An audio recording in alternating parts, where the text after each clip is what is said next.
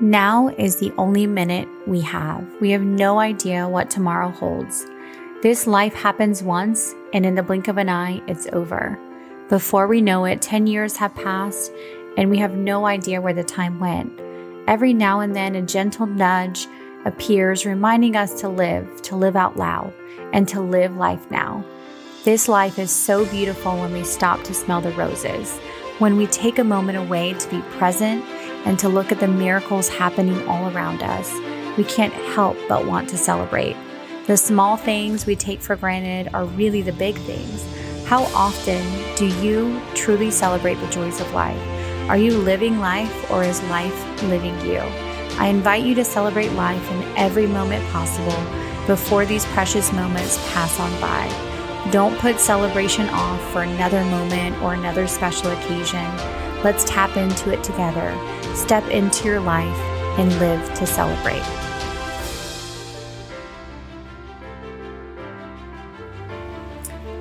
Hello there, all my celebrators, and welcome to the next episode of Live to Celebrate. This one is super special to me. I have such an amazing guest on, and we're talking about the word change. Like, what does change really mean to you?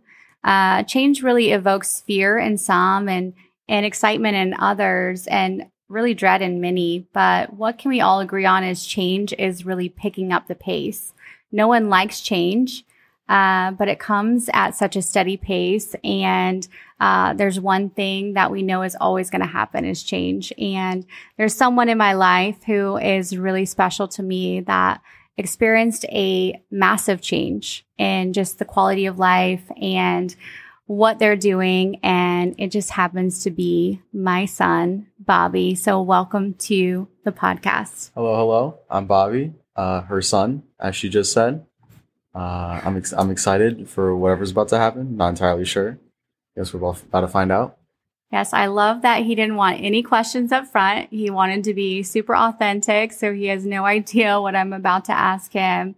But as some of you have seen this past month, Bobby and I have been working hard on uh, finally launching Bobby's Bandits. And uh, it's our very own nonprofit, profit really focused at providing relief for families and children newly diagnosed with type 1 diabetes who uh, Bobby was, if you guys have not heard, uh, hit with this news when he was nine years old. Uh, so it kind of shook our family. And for anyone I could think of that would know anything about the word change, he totally comes to mind. Um, you know, a change in lifestyle is a sudden change as a kid at nine years old, and his ability to be a normal kid really shifted. So, my first question, really, Bobby, is tell us uh, once you were diagnosed with type 1 diabetes at age nine, what has been the biggest challenge that you had to overcome and continue to overcome on a daily basis? Uh, consistency and responsibility, probably. Like, you know, with all this, it is a change in your life, but it's just something you got to adapt to, as is any other change. And mine is, you know, taking my medicine on time, checking my blood sugar, all of that. Uh, and really the biggest uh, you know thing to overcome is just keeping myself responsible doing all that consistently taking my medicine checking my blood sugar everything with that it's really just a responsibility that's placed on me but really it's just about owning up to that responsibility uh, that's the big thing there I love that so much. And responsibility is big when you are trying to teach someone at age nine. And he took that on with such an amazing amazing talent and I'm so, so proud of him. But, you know, when you get such a big life thing thrown at you, like that incurable disease, you know, feeling confused and upset is so normal. Um, and I know how it felt for me, but I love talking to you about it because, you know, when you go through this, it affects your life in so many different ways. You can't eat or do anything without thinking about type 1 diabetes. Like, how do you deal with these feelings on a daily basis, especially as a teenager? Um, I mean, really, the reality of it is, as much as it is, probably it's like a, it is a hard thing at times, but the reality of it is, I've had it at this point for so long, such a good amount of my life that I can't really remember a time before it as well. Um, that it's just a normal thing. This is how I live my life. Other people live their life the way they do. This is just this is just my life and I I deal with it. There's not a really like a big thing where I'm like dreading it every day or anything. It's just like this is my routine and I get on my routine and when I get off my routine I don't feel good. So, you know, just got to be on your routine and that's about it. Okay, so staying really disciplined. Pretty much. You just got to, you know, it's just like it's yeah, I got diabetes, but I mean, whatever. I'm still going to be me. It's all good. I love that. It's hard when you hear that word incurable disease, right? Uh, tell us some feelings that kind of went through your head, and anyone that's listening that might be going through the same struggle, any advice that you can give them. Okay. Well, with the whole like incurable thing, I mean, it's just like it is hard to hear, but you gotta, it's just again, you gotta like own up to maybe that challenge. You know, it's kind of like the way I think about it is just like any other challenge in life. You just gotta own up and show that you can do it. Whatever life throws at you, you just gotta deal with it and move on. And that's just you now. Like, okay, it's incurable. Okay. So then I don't have that thing in my head like, oh, maybe it'll, maybe I'll just not have to deal with it. And that'll take some responsibility away from me. No, it's incurable and you got to deal with it. So this is what I got to deal with. And it's just me. So it's just a part of me. It's never going to go away. And that's all good with me. You know, just, uh, you just deal with it. Well, I love that we're on the topic of incurable because I know there's so much research going on about finding a cure for type 1 diabetes. Like, what's the biggest area with type 1 that you're curious about right now and why about the future of, of anyone with type 1 diabetes? Well, previously, I have done research for school uh, papers and such about um, the whole thing with genetic editing and how that could uh, potentially impact this, as it's a genetic disease and not, uh, and so it's just passed down, uh, inherited through your parents and all. So with the uh, potential of uh, gene editing uh, programs like CRISPR, uh, there's a possibility that it's able to be prevented uh, in the future if it is found that a like a toddler or anything is predisposed to it. So you're able to go in and maybe change somebody's genetic code, which sounds crazy, but it could be a real possibility in the future.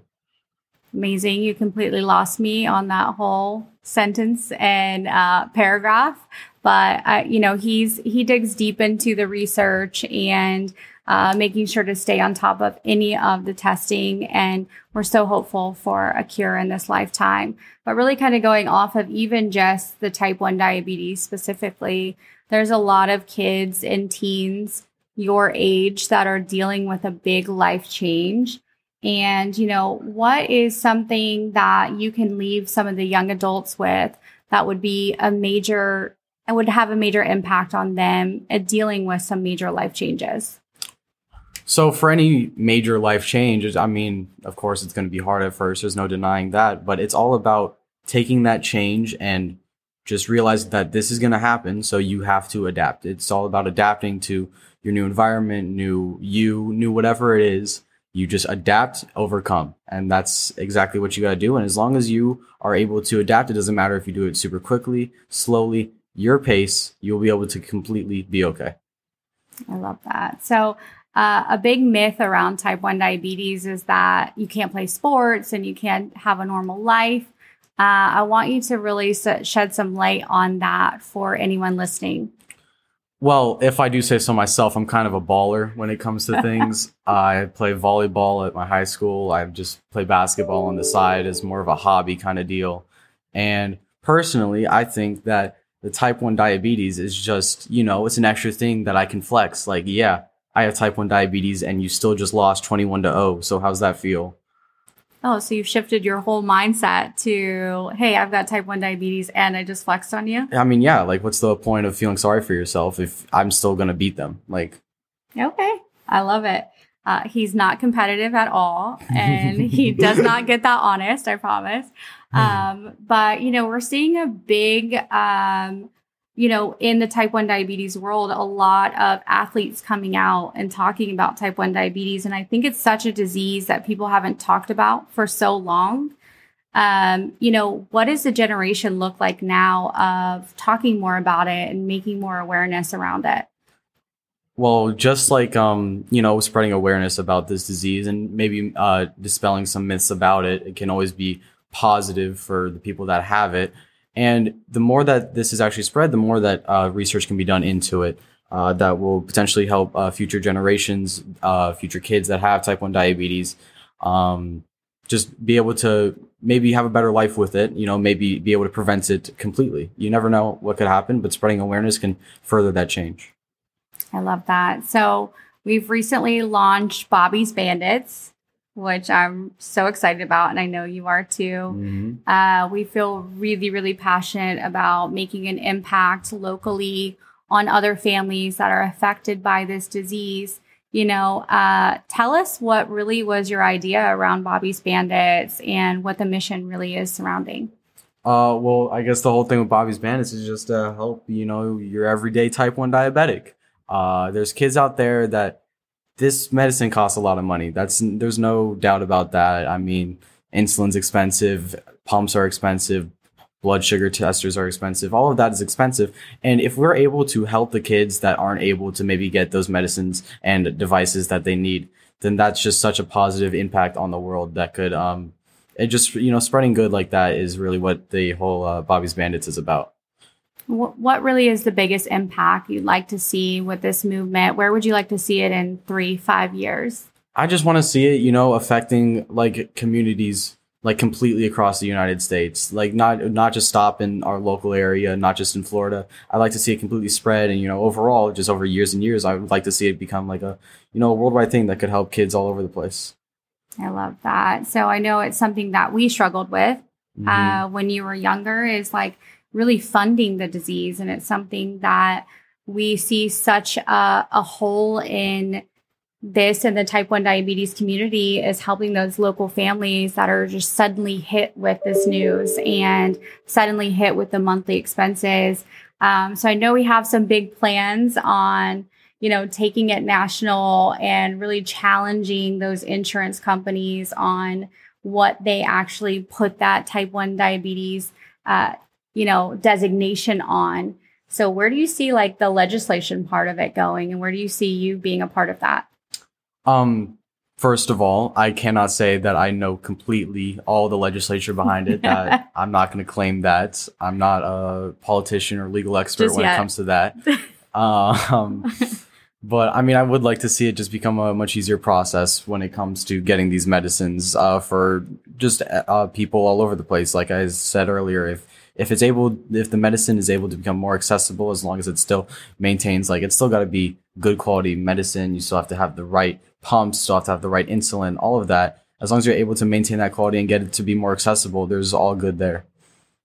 I love that. So, you know, um, I think we can kind of end on the fact that, you know, every, people are not alone. And I think speaking out about type 1 diabetes has been so important and so instrumental for our family um, because we're starting to realize a lot of people that are affected by it and they just haven't necessarily spoke out about it.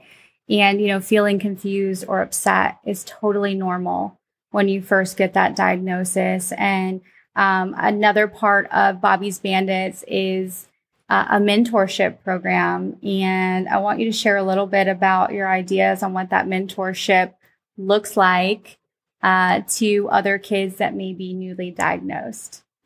Well, a mentorship program could really be uh, beneficial if you're able to, you know, have an experienced diabetic, if that's what you want to call them, uh, come in and you know just help help help somebody out if they're you know struggling to, they just had this big diagnosis in their life and they're gonna struggle to, uh, you know, adapt, and that's completely normal. I mean, I struggled adapting, and just like any other kid newly diagnosed would struggle adapting. So if you're able to have uh, you know, somebody that's had this for a had this for a while come in and really show you the ropes of everything. I could see that as being, uh, you know, majorly uh, beneficial to uh, people newly diagnosed. Thank you for that. So I know you sound like you you have it all together and you know everything about type 1 diabetes and dealing with it on a daily basis but i know it's an ongoing struggle you know what what's one major thing that you kind of still struggle with every day that you can leave our listeners knowing that, you know, they're not alone? Probably my diet. Um, I eat a lot and it's not always the healthiest food. So that is a struggle when it comes to these things, you know. Of course, I do want to I'm I have a major sweet tooth and I like eating the things that I like to eat, but I mean I still struggle with uh, controlling what I eat, you know, having a, the right amount and at a good time. I can't just keep eating a bunch of junk. Otherwise, you know, that's not good for any normal person, but especially for a diabetic, it's just not the best thing in the world. And you know, I'm still struggling to get my diet to where it should be. Definitely. Well, I appreciate your time so much today. Anything else that you want to leave our listeners with? Uh, you know, if if you're affected by type one diabetes, uh, or you're just being diagnosed with something else, or there's just major change in your life, you're gonna be okay. You know, you just got to adapt to it. You will adapt to it. Trust me. It it may take time, but it will come naturally. You'll adapt, and you're all gonna be all good. Thank you so much for that. Uh, I didn't cry, which is awesome.